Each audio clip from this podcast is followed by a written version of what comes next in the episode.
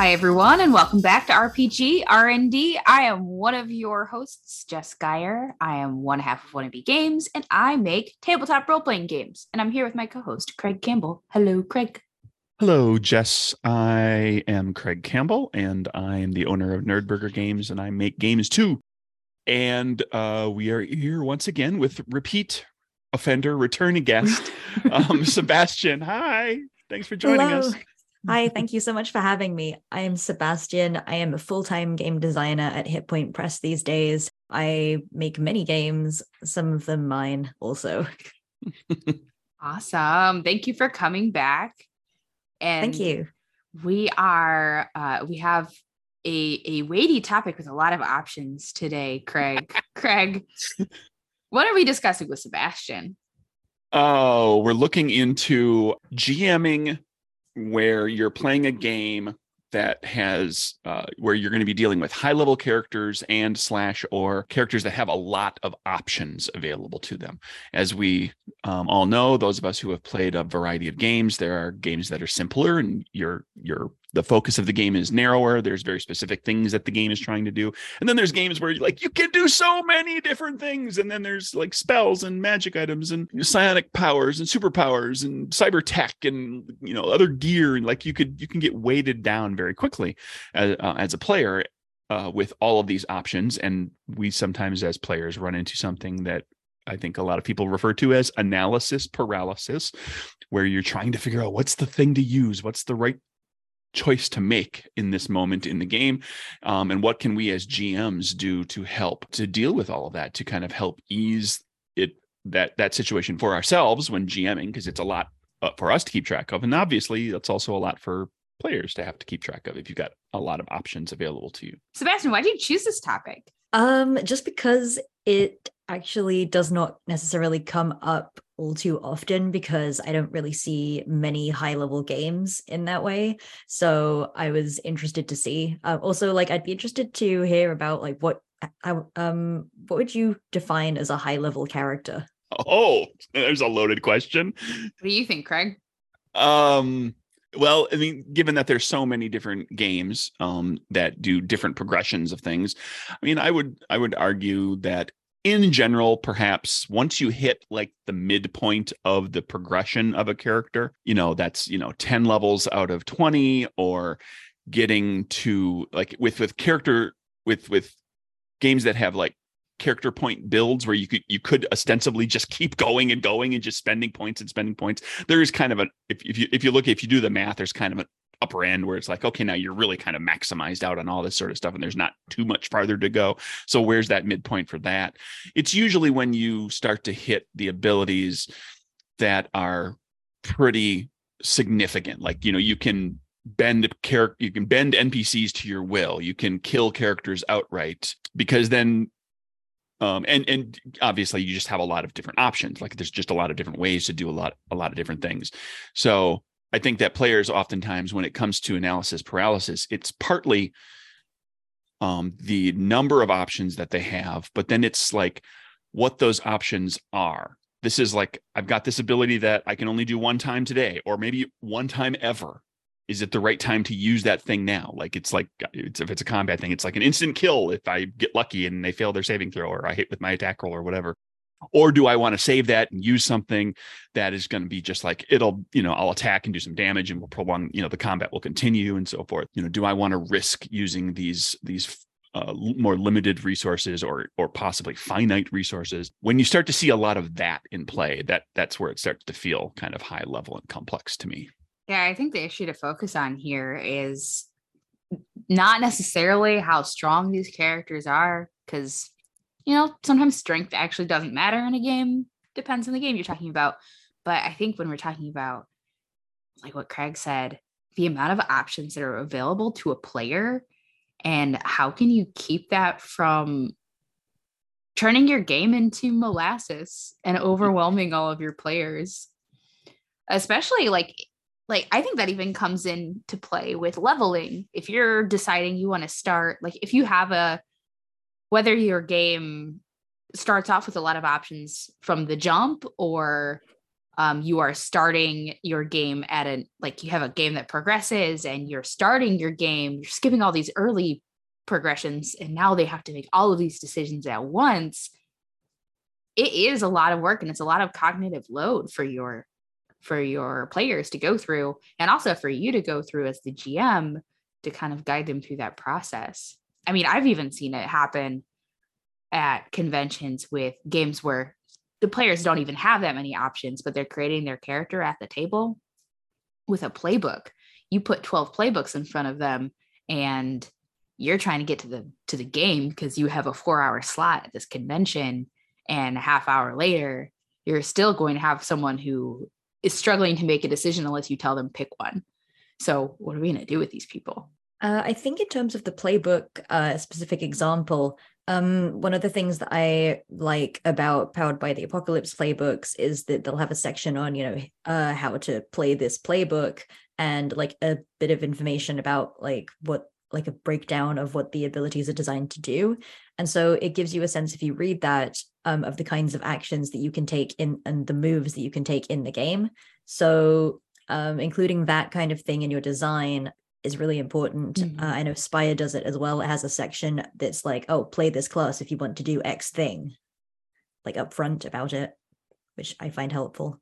Oh yeah, I love that. And that is a great way to especially like a good way to introduce new players to games that are pretty crunchy to like, oh, uh, have a little spiel like this is what the warlock does. This is what your battle droid does. Whatever it is, I think for me, like especially for a convention game, I also, even if there are playbooks that have very clear defined rules, I don't give them all the options necessarily. I will let them pick from a, a slight range of options. That's something that also helps me in teaching to give my students, well, do you want to do this or this instead of saying, what do you want to do?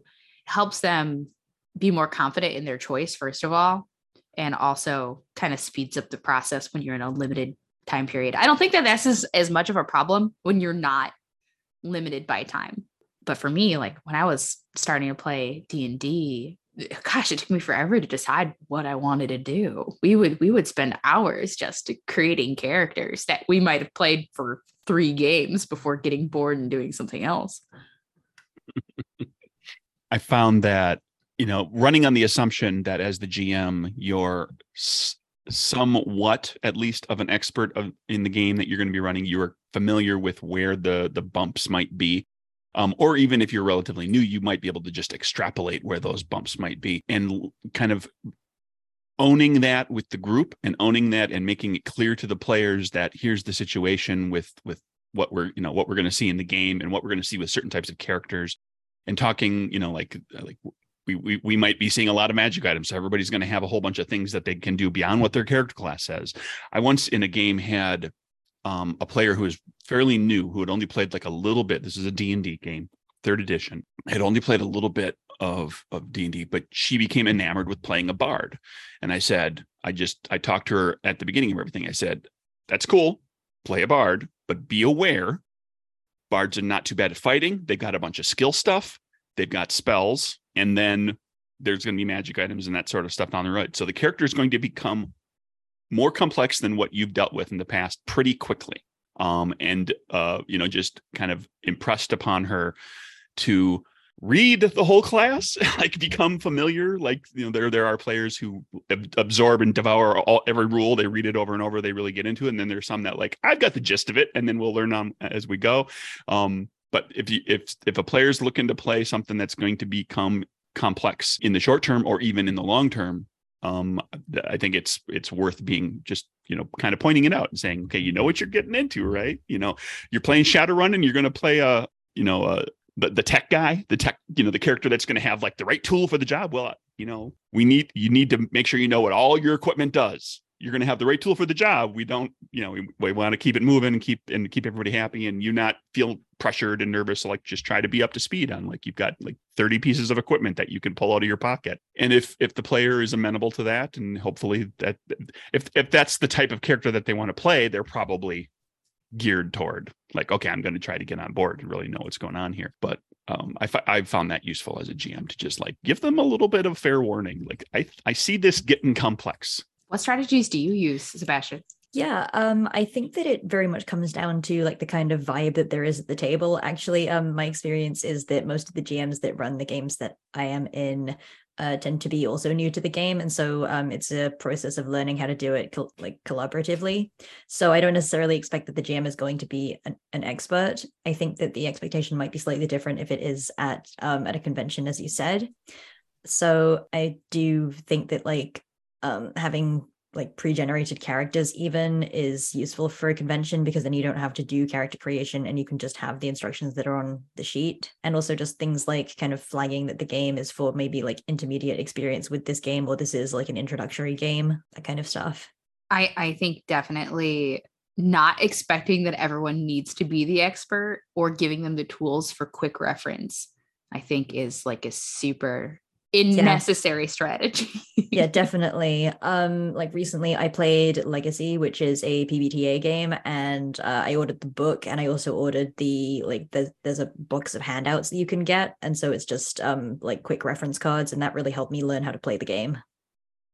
Oh, I, I love a reference card. That's great. Yeah. Yeah it's useful to to to look at it from that perspective too like what does the game prepare for you for that sort of thing like there are games that are that tend to be newer more recent more contemporary in design. And so they they provide a lot more of that stuff. And then there's like some older school games where it's kind of like well here's a book. Um, and yeah. you have to kind of prepare a lot of that stuff for yourself or the player has to do the prep. So being aware of what the game kind of comes yeah. packaged with. And um, um, and beginner I, sets. Yeah um, even even for the more complex games the beginner sets often come with those types of tools. I'd say so. Um, I also like that there are kind of starting um, digital tools are starting to become more prevalent. So there are things like character keepers um, specifically designed for the system that you're playing. Um, I find those are very helpful too. Uh, yeah, definitely. And just all there are all sorts of s- supplements, I guess, resources that you could use as tools to help support a more complex game. People like to play these complex games where they do have a lot of a lot of options. It makes them feel like I don't know, for me as a player, when I play a game like that, I feel like I have way more customizability with my with my character. I have I can problem solve in in more creative ways.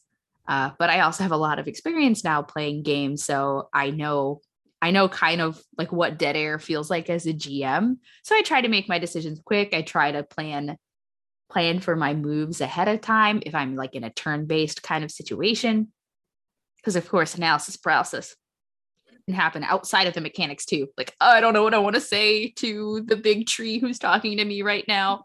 Like i don't know but it's different when everyone is waiting for you because so many ttrpgs are turn based in certain situations and now like the pressure is on to make a move and that pressure makes it harder to make a move because what if you select the wrong one yeah. I think yeah i think as a gm um it kind of it mostly would come down to being familiar with what your players are capable of doing and then coming up with situations that allow them to use the abilities that they have. I think that like you could design something specifically that is geared to um, be solved in a certain way, but I also find that there's a lot of freedom in just designing a problem and not necessarily coming up with a solution and just seeing what the players come up with because assumedly these players are um, have chosen these characters for reasons and they want to engage with the abilities and mechanics that they have and sometimes yes. It's just fun to let them just go wild with it. And then they end up coming up with solutions that i'm just like oh i gave you maybe three options in my mind but you picked a fourth one. Okay cool. Like let's see. It sounds like sort of letting go of your expectations and your control of the situation to let the players have fun and not just to get the next thing that you wanted to do. Yeah pretty much. Yeah. So, so just Sebastian, you beat me to it. I was going to be talk. I was going to mention like if it's if the if the characters are going to be more complex or they're going to become more complex as you play, and this this just ties into what you were saying, which is it's kind of hard to plan for every possible contingency. So outline, be kind of prepared in general for some things, but then be ready to roll with it and and you know use it to exercise. Give it give it a, the opportunity to exercise your improvisation skills because if the player group amongst them has 50 different cool things they can do. Good luck trying to predict which one they're going to to pull out to deal with problem A or problem B. So yeah, you just have to react a lot of times, um, and that's that. Also, from my from my experience personally, that that's one of the more rewarding times um, GMing is when you can take a step back and just like let the players surprise you. Yeah, that's one of my favorite things to do is just say yes to whatever it is they're suggesting. Like if it's if it's reasonable and not entirely game breaking and it's fun for everybody, that's my inclination. I've also I'm kind of iffy on this particular strategy, which is the opposite end of the spectrum, by giving an actual time limit for the players to make a decision. You can do that within the narrative, like, ah, yeah, you don't make this decision now, the water, the sand is going to rise, and that's going to be terrible for you. Or like actual in the game, like you have you have 30 seconds to make your choice about what you're going to do on on your move and then move on um, I don't think that that strategy, that second one, works for everybody. I think that that can make a mess out of things and should only be a strategy used when everyone kind of is in agreement that yeah we do want to speed decision up a little bit and you kind of need that uh, I I, th- I, just think that that's possibly one you could put in your toolbox, but to use it very carefully. That's the chainsaw yeah. of tools. Yeah, it's definitely an option. I think it depends on whether your table is highly into strategy and tactical play versus if they want to take the time to talk it out as a party and formulate a plan. Yeah, some people like that. Some people yeah, like to like. Some people spend. really like that.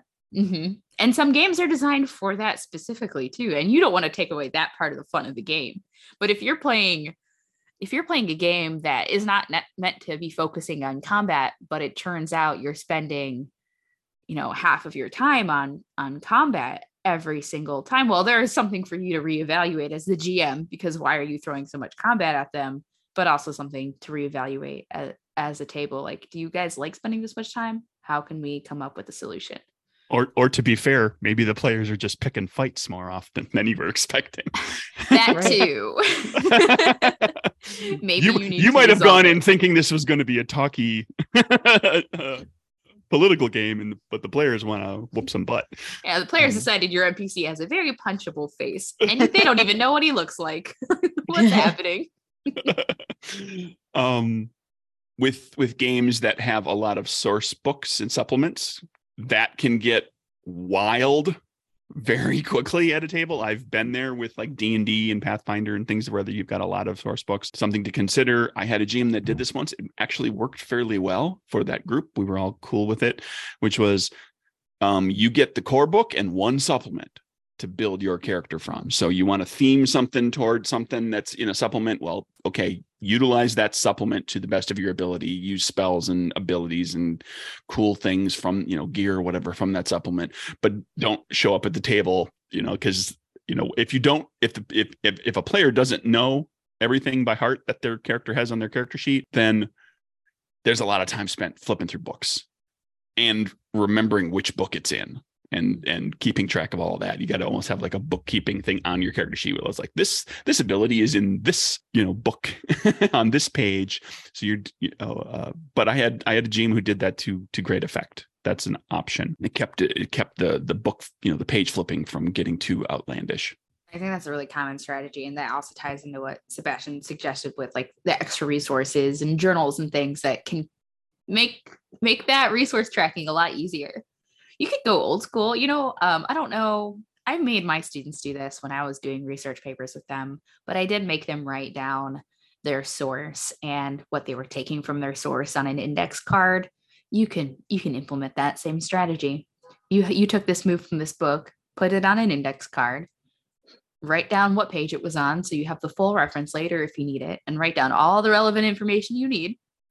You know, paraphrase it whatever you need and keep that with you. And then you can flip through and it can be labeled, ah, super, super powerball attack where you throw lottery cards at somebody, whatever it is, and flip through, find it, be able to use it without having to open a book, which takes time. No one, I don't like that moment. I don't like the moment where I have to open the book and be like, okay, hold on. let me let me read this rule. Yeah, especially if the rule is complex. If it's like more than three sentences to describe how something happens. Boy, I've I've been I've been in some games where people, you know, they, they their wizard took a spell and then you they, like I know what the spell does. That's fine. And then they got into like using it and they had to go open up the book and I was like, okay, that's fine. And then it was one of those spells that had like it was a full column of text. you know, like the you know, it was it was a mind control thing that had all these contingencies about how it functioned. And I'm like, oh, you know, and that's okay. Um to deal with that uh one once or twice is okay. But like ideally the if somebody's going to be using something like that, they, you know, find a way, like you said with Sebastian, like, you know, find a way, paraphrase it for yourself on an uh, or encourage the players as the you know as the GM to paraphrase how it works on a note card or or spend the time to really kind of absorb it if it's something that you expect you'll be using all the time. Oh, and we talked about this plenty of times, Jess, too. Sometimes there's a player at the table who knows the game inside and out, and they're a resource. And so you don't have to know all the rules for every little thing, but you might have somebody at the table who like knows how every superpower works. And so like let the players know, say, hey, you know, like if you're thrown by something, like in between turns when it's not your turn those you can have a little confab over there and double check how this weird superpower works with the person who is the expert yeah uh, i'm not gonna lie i kind of forgot that that was even an issue just because all of my games these days are online so mm-hmm. um, it takes significantly less time for me to look up something for reference if i know where to find it i can search for it yeah oh, yeah that's part that's a great thing about online games too especially if they're already like developed and you can just click on links even within the virtual tabletop. Um, yeah. Or if I have a PDF, I can control F. It takes so much less time to yeah. find the to find the section that I need um, than it does if I'm flipping through a physical book at an in-person table. Yeah. Well, I, I'm not playing so much at a physical table anymore, but I did for a long, long time. And so I've seen plenty of the slow yeah. flipping through the books, trying to find stuff yeah. Yeah i think that's probably part of the reason why i'm more um inclined to embrace more options just because i usually um like for the game that i'm gming i said you can use things from any source book you want. Also if you want to homebrew your own stuff or if you want to use third party content just let me know about it because um if there's a thing that you want to do that really excites you then i think you should be able to do it.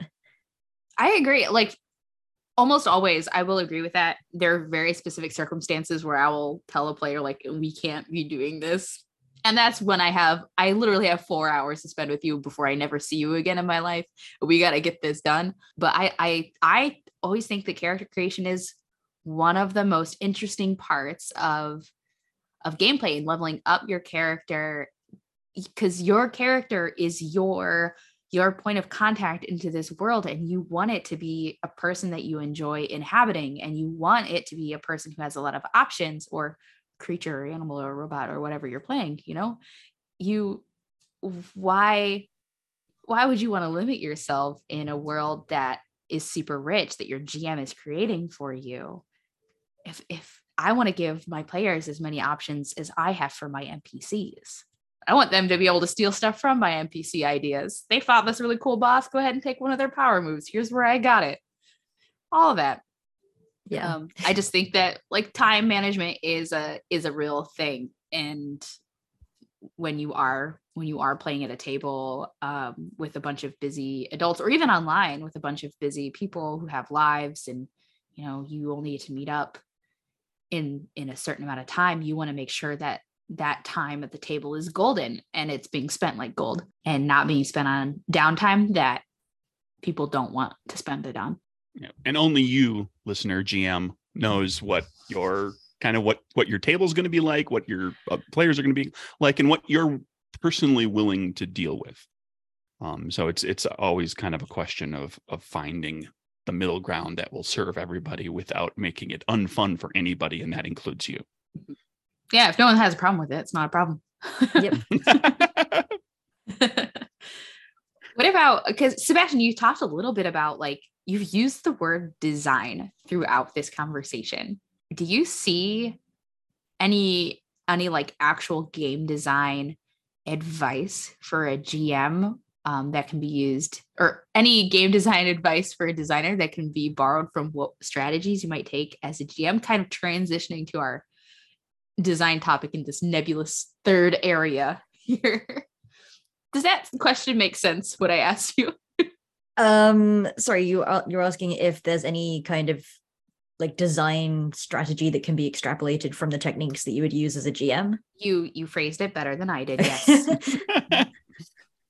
Um, I think that if um if your players are having trouble like um with a lot of the mechanical aspects of the moves and their and their options, I think that if you have a GM who is very um well versed in game design, I think that there are ways for them to to offer to be like, oh, how can I make this easier for you to remember, or how can I make this easier for you to use in uh, in the game?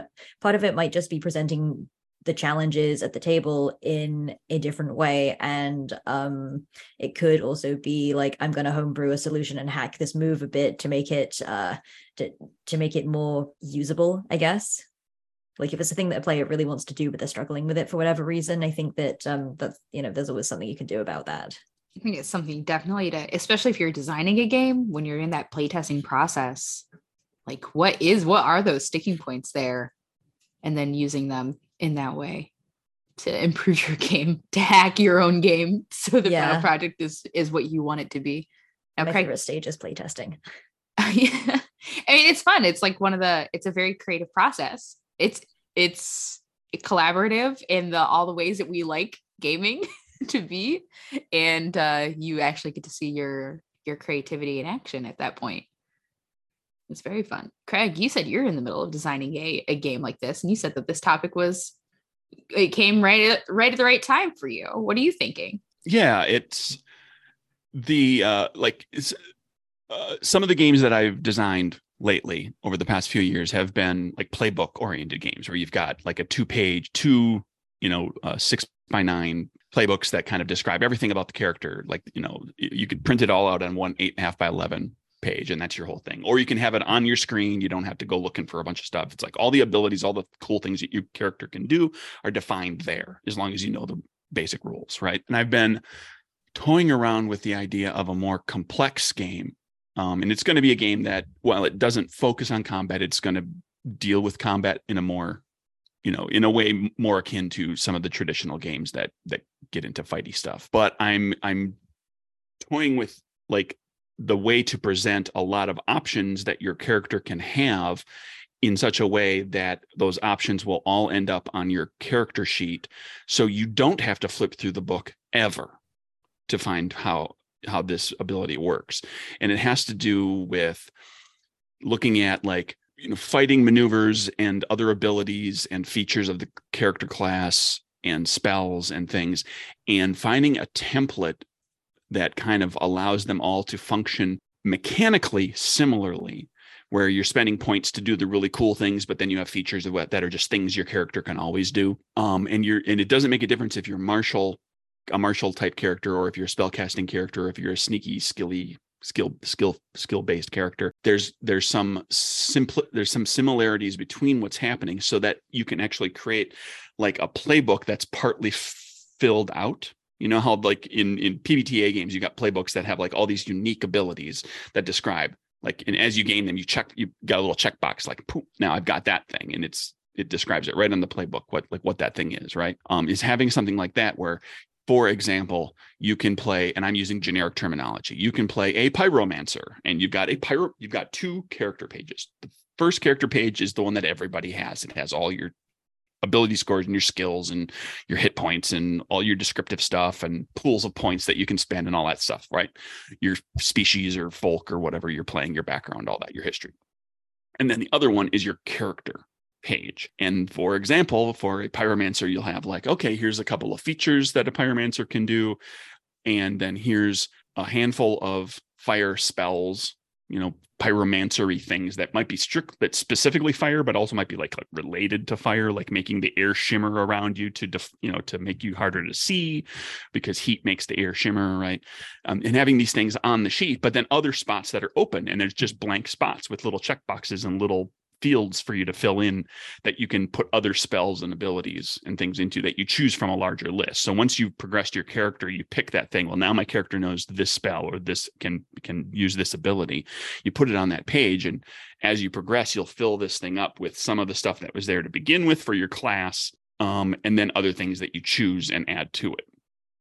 Um, and getting that all onto one page, but it requires being very succinct with your language and it requires templating things similarly so that it all Like you don't, I, I mean, you can have all the different types of classes work a little differently. There are games out there that do that, where like each of the classes has like their own mechanics or or you know some variation on the mechanics. But I've been I've been challenged by finding a way to codify all of that into a system that like okay this this will work like you this feels like all these cool spells and then this page over here kind of functions the same way but it feels like cool maneuvers that a fighter can take. So that's the description without getting into the nitty gritty and details which start to get boring unless you you know are, are actually the designer.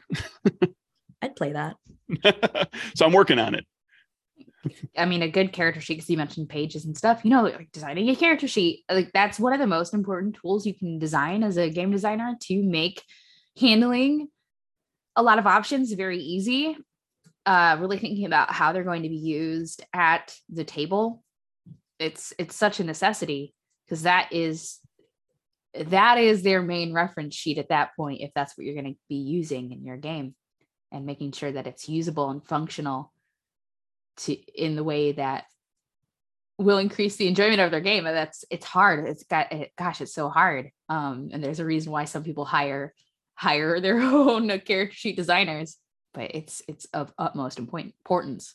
It's definitely something to keep in mind. I had i ran into that with capers um, originally created a a single character sheet i was like oh this game is going to be pretty straightforward. You're going to and here's a spot for two powers so in all your other character stuff right? It's all on one sheet. And then you know played the game some more and other people played and people came back and it's like i you know a lot of people have more than two powers. So we created a second character sheet that is just nothing but spots to put powers um, with a couple other little things and and you know put that up on as you know part of the pdf package to download the character sheet for free. So now you can do that um, because it was a, it was something that the game needed, but I didn't realize it at the outset, and we had to solve it. Um, but if you can try to think about all of that sort of thing in advance, which is what I'm dealing with right now with this other design, is to give thought to what your character sheet's going to be and how that interfaces with the game and how you know what i'm hoping for is a game that has a lot of options a lot of things you can do but it's going to minimize the analysis paralysis because it's all in front of you. You don't have to go looking for it and it's all succinct. Fingers crossed. I for the means of magic we everything's completely like whatever move you make what they're all based on skills. Skills are all learned the same way. Each thing can be used in whatever you're trying to do but we tell you and we have a spot for you right on the character sheet like come up with a couple go-to moves that you can pull on when you just need to say something when you just need to do something. Because just like in real life like i have all these options i can do in real life but i have a couple go-to moves.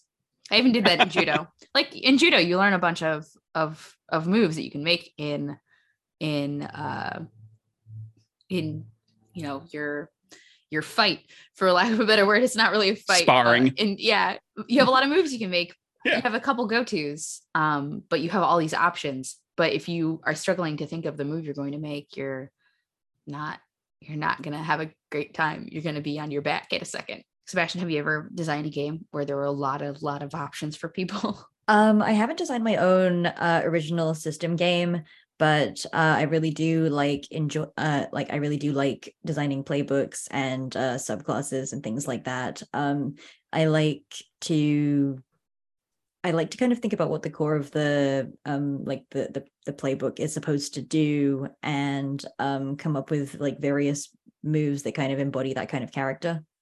Do you have any good examples of that?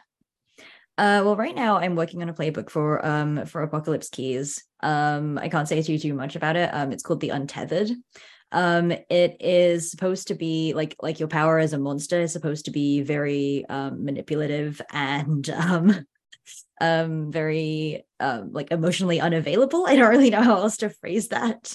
But um basically it has a bunch of ways for you to resist um having to show your hand essentially and uh, a bunch of ways that you can resist hitting what it, uh, what mechanically is called your breaking point. And what kind of strategies do you implement in one of these playbooks to kind of guide the player to to navigate all these options uh yeah i mean because this one is um also powered by the apocalypse it's going to have the playing mm. the the untethered section also because it's i have a few moves that are designed if you want to um, engage more with the roleplay side of things than with the combat side of things and some of them are more um, here is a move you can do while you're fighting kind of thing. Because uh, I I've uh, it's been my experience that different players want to do more role play and different players want to do more combat. So um it's not expected that you t- that you end up with like the whole list of moves um until um later on in the in the in the game. So um I think that having those kind of different areas of focus is important. That's what I really like about the Power Powered by the Apocalypse games. Like I had mentioned earlier, I love that in the playbooks, typically they're going to have a section that says play this if you want to, blah, blah, blah. Or even yeah. comparisons. Like think like this is this is the pilot, think Han Solo, think this. Here are some cultural comparisons, um, or some pop culture comparisons. And there's no reason you can't, as a game designer, steal that for your own stuff. Why not? That is something that works so well and is such a good way to direct people's attention to the instead of having them like be overwhelmed by all this text and all of these even on a playbook there are so many options little check boxes everywhere. How are you ever going to decide? No it's actually very simple because it is all laid out it's very straightforward. And like you said sebastian just because you pick one option now doesn't mean you can't change it later. And i think i think the the lack of permanency can be like removing permanency from your game like you're able like putting it in the rules like you're able to change if you want to can help in a lot of ways make the decisions when you're building your character. I i i'll fail seven times and i'll be able to take this move again. It's okay. I will be cool. I will be able to do this really cool creepy monster thing later. Yeah. Yeah yeah um kind of reusability is a thing that we that that uh, that I've been thinking about in terms of that just because um it is supposed to be a move that you can that you can repeat. Um there's gonna there's supposed to be one that uh, is designed for the end game and it says in the rules text that like yeah you can use this move once and so you do get into like that kind of territory of when is the best time to use it but um specifically during what is called like the final mystery at some point you're supposed to use that so that is flagged. That's good. I mean that's a good way to limit it uh, for your like the problem of my once daily, I have to use it, but I'm going to save it up. I'm going to save all these Phoenix downs until I really need them. And then you never use them. But giving that time period for when, okay, don't use it here. Here is your much more limited amount of time to use it. I love that. And is that is that a thing from Apocalypse Keys or is that part of the design so I honestly oh, haven't read yeah, through yeah, all that's, the text. Yeah, that's yeah. uh that's part of a thing for for Apocalypse Keys. Like some of the playbooks have final mystery moves, and like at the introduction to those, um, it says that you can give them access, uh, the players access to them right away. Some of them are a single use thing. Um, it's it depends on like what kind of serves your character and what serves the narrative, and like what serves your kind of play style. How you do that, really. That's so sick. I love that. That's really cool. That's a really good design point right there. Everyone should take notes yeah like i didn't think i didn't think of that one but uh, it's a very cool feature of the game that i'm working on. Yeah i think that would really work in it uh, also something like that could work really well in a game that has very clearly defined like narrative touchstones like oh this is act one of of your game session or like you can if it's a mystery you can use this move during the reveal giving a specific a much more specific um, timetable helps. It would help me for sure. As someone who is very indecisive.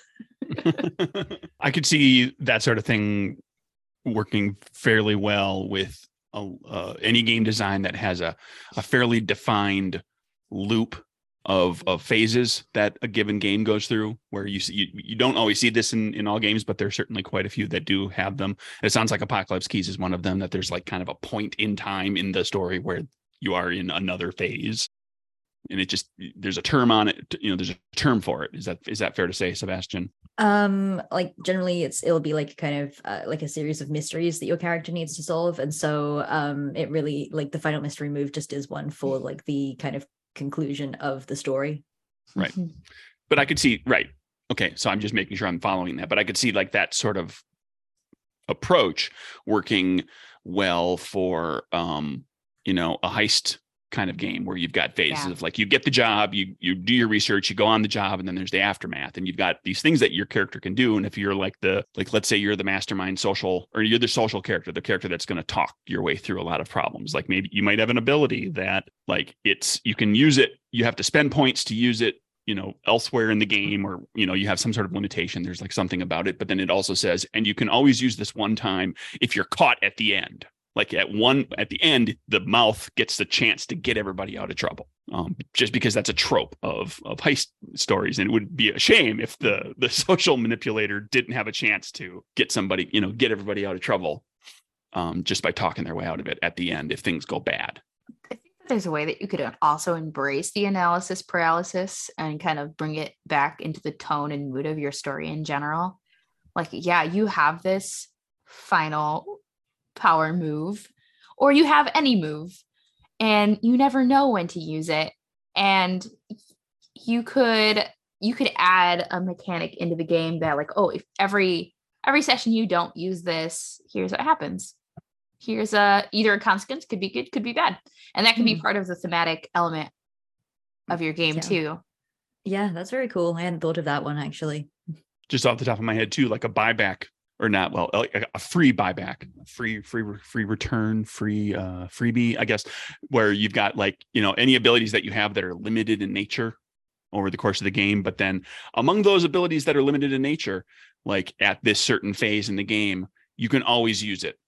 You can always use one of them here at for this particular phase. So like that puts players in the position of like well i don't feel so bad about using this ability now even though it's a one shot use because i know i still have it in my pocket if i need it here yeah also in in in means of magic too we have you have the ability to not use a move yet but use it kind of on the fly and then add it to your sheet. You always get one of those during a during a point between level up and level up. So if it turns out you needed something after all you can just use it but that fills up your slot for that skill that you would have uh, otherwise gained. Uh, stealing that yeah it's, it's fun it's a good one. Cool. Like- you don't have to level everything up.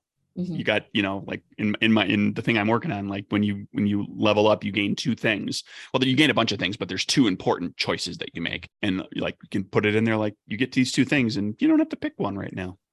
I, I like that you can choose style. you can choose that somewhere in the middle of of this next level that you're playing out. Like you suddenly decide oh my character really needs to be able to do this thing I like so that now- style so a lot. It's they figure very, it out right now It's very like superhero or anime style. Like yeah like you don't know the true power that you can unlock until you've unlocked it.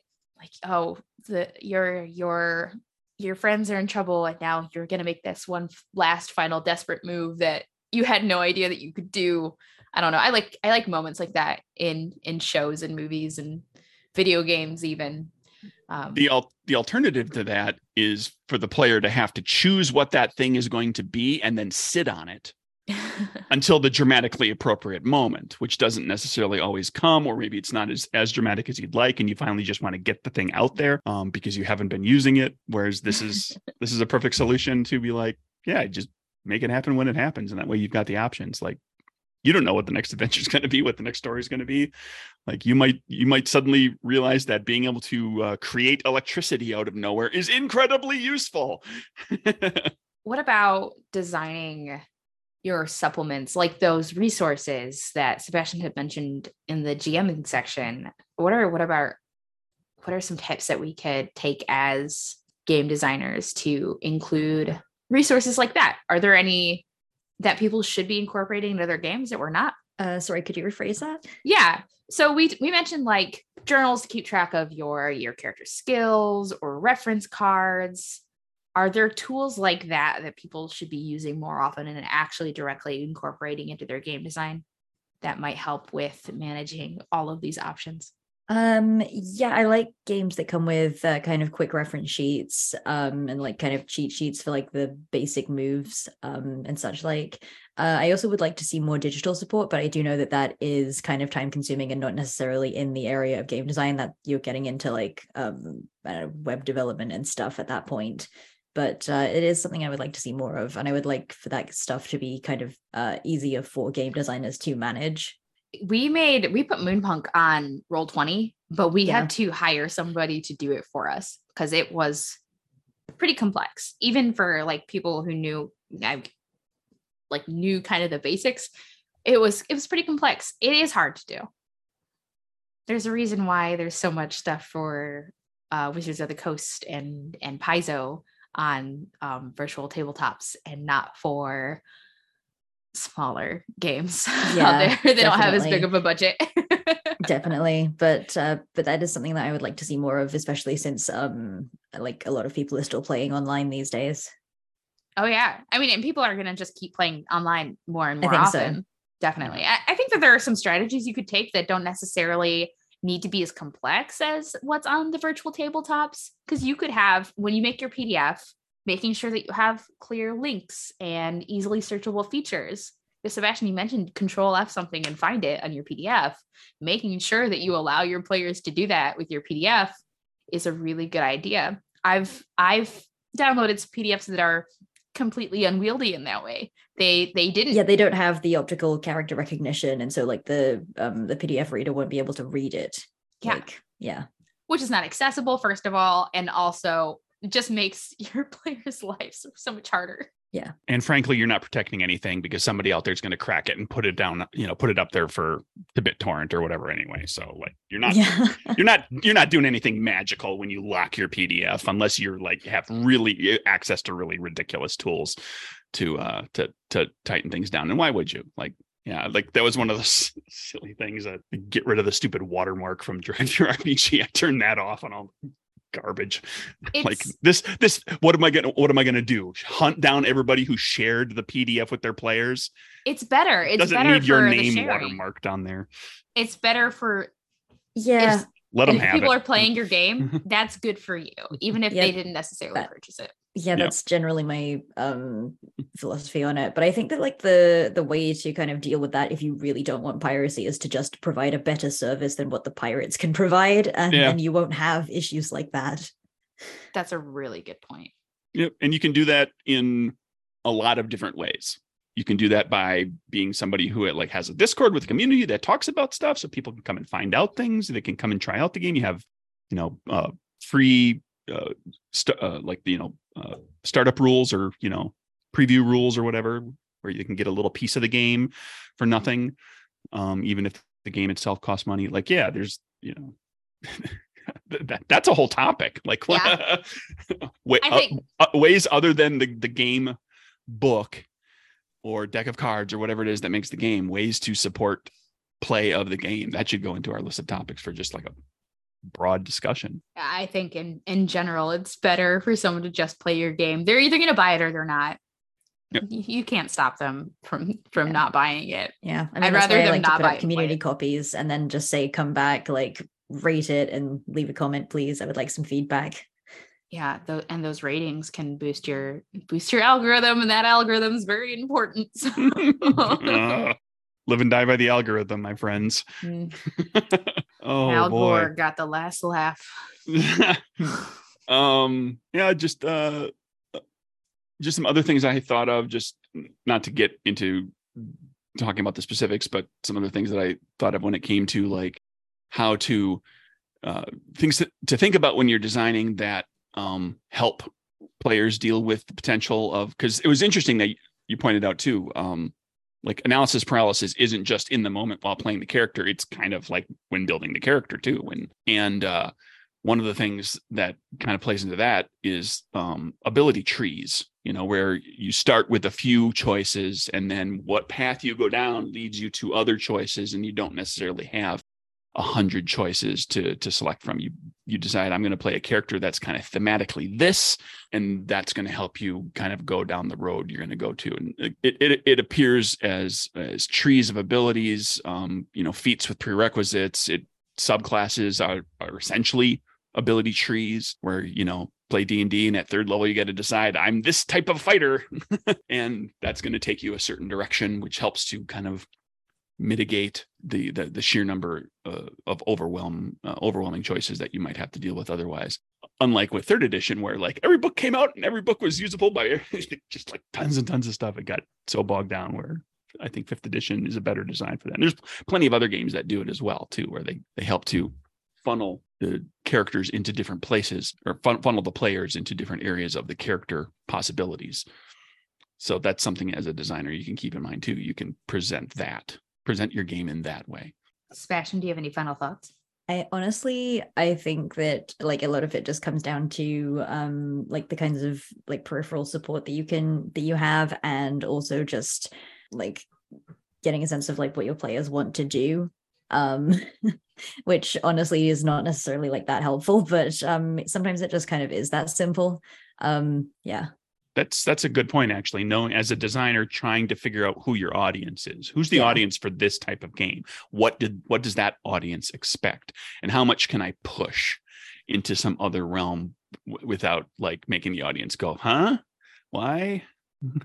Why is that like that? Um because yeah and that's for people in the indie realm that can sometimes be you know, like I, I run into it all the time. Like I don't know what my audience is because I make so many different weird little niche things that are very different from each other, even though some of them use the same mechanics. I've been told my niche is uh, weird little things that are different from everything else or different. Mm. Everything's different from everything else that I make. That's, that's, I've, told, I've had players tell me that's the point. That's why I buy everything from you because I get something new and different every time. It's not just, you know, supplements for the same game. I don't know, whatever.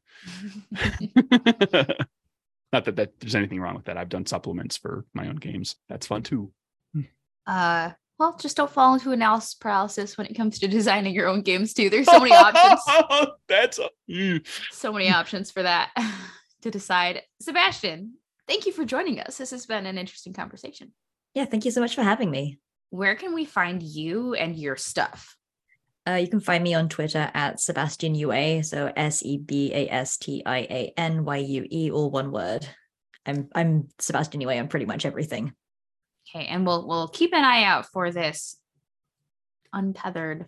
I'll keep an eye out for this when it's when it's ready and you can actually talk about it in more detail. yeah, definitely. Thank you.